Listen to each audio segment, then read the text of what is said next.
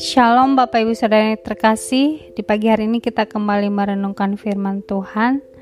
Dan renungan firman Tuhan pada hari ini diambil dari kitab Nehemia pasal 9 Namun sebelum kita merenungkan firman Tuhan ini Mari terlebih dahulu kita bersatu di dalam doa.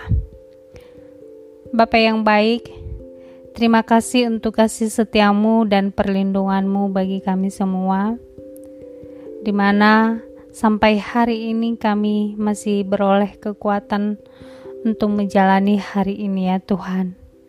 Saat ini sebelum kami beraktivitas, kami mau merenungkan firman Tuhan, karena Tuhan memberikan kepada kami pengertian untuk mengerti firman-Mu dan kerinduan untuk melakukan akan firman-Mu ya Tuhan. Terima kasih ya Tuhan, terpujilah namamu, kami berdoa dan mengucap syukur haleluya. Amin. Nah, Nehemia pasal 9 ini merupakan catatan mengenai pertobatan orang Israel di hadapan Tuhan. Dan di pasal ini juga kita akan menemukan ukapan-ukapan orang Israel mengenai perbuatan-perbuatan Allah kepada nenek moyang mereka, di mana di dalam penekanan yang diberikan dalam pengakuan mereka bahwa Allah begitu mengasihi mereka. Nah, Bapak Ibu, mari kita melihat ada beberapa poin dari ukapan mereka mengenai Allah di dalam pasal ini, Bapak Ibu. Poin yang pertama kita akan melihat di ayat 6. Di sana mereka mengakui bahwa Allah adalah Sang Pencipta Kemudian poin yang kedua kita akan baca di ayat 8 di mana mereka mengakui bahwa Allah adalah Allah yang benar. Dan poin yang ketiga kita akan menemukan di ayat 10 dan 11 di mana mereka mengakui bahwa Allah berkuasa atas apa yang dilakukannya. Dan ayat 12 13 mereka mengakui bahwa Allah mengasihi mereka sehingga memberikan tiang awan dan tiang api kepada mereka serta memberikan hukum untuk melindungi mereka Bapak Ibu. Dan di ayat 29 sampai 31 mereka mengakui bahwa Allah mengasihi mereka melebihi apa pun sekalipun nenek moyang mereka mengecewakan Allah. Nah, Bapak Ibu Saudara, dari beberapa poin ini merupakan pernyataan jujur dari bangsa Israel sebagaimana yang memang terjadi sejak nenek moyang mereka. Nah, kita tahu bahwa kehidupan nenek moyang bangsa Israel sangat begitu bebal sehingga mendukakan hati Tuhan dan sehingga mereka harus terbuang dari tanah leluhur mereka dalam waktu yang lama. Dan di dalam pasal ini, orang Israel hendak memulihkan kembali hubungan mereka dengan Tuhan. Mereka datang dalam pertobatan kepada Tuhan yang telah mengingat mereka dan membawa mereka kembali ke tanah leluhur mereka. Dikatakan di ayat 1 dan 2, dikatakan pada hari yang ke-24 bulan itu, Berkumpullah orang Israel dan berpuasa dengan mengenakan kain kabung dan dengan tanah di kepala. Keturunan orang Israel memisahkan diri dari semua orang asing, lalu berdiri di tempatnya dan mengaku dosa mereka dan kesalahan nenek moyang mereka.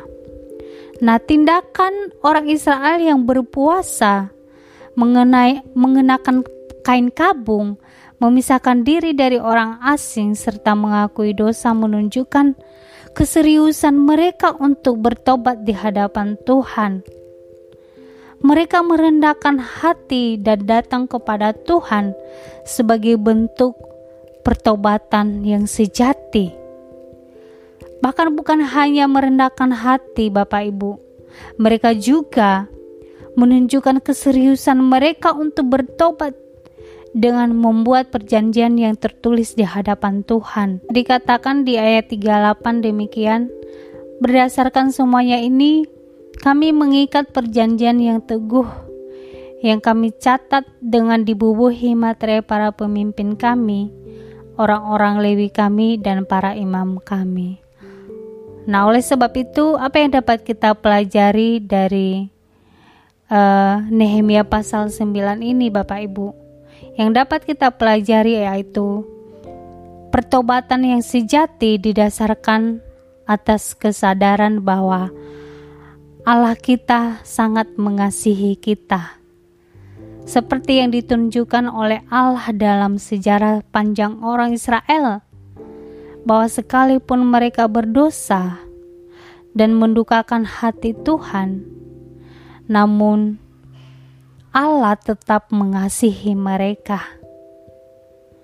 Dan kesadaran bahwa Allah mengasihi kita akan membawa kita pada penerimaan dan pemulihan, Bapak Ibu. Terus kemudian poin yang kedua yang dapat kita pelajari dari firman Tuhan pagi hari ini yaitu pertobatan yang sejati ditunjukkan dengan merendahkan diri di hadapan Allah sebagaimana yang dilakukan oleh bangsa Israel.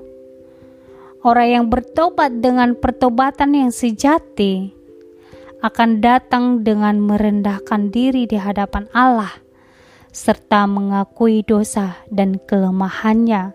Poin yang ketiga, Bapak Ibu, pertobatan yang sejati membutuhkan komitmen. Karena komitmen ini sangat penting, Bapak Ibu. Karena pertobatan hanya dapat dikatakan sejati apabila diikuti dengan komitmen yang penuh. Seperti yang dilakukan oleh bangsa Israel yang mengikat perjanjian di hadapan Tuhan sebagai tanda komitmen mereka. Nah, demikian juga kita. Seharusnya ketika kita bertobat, kita harus mengambil komitmen untuk hidup benar di hadapan Tuhan Bapak Ibu. Ada amin Bapak Ibu. Puji nama Tuhan, demikianlah firman Tuhan yang dapat saya bagikan kepada kita di pagi hari ini. Mari kita bersatu di dalam doa. Bapa kami bersyukur buat firman-Mu hari ini.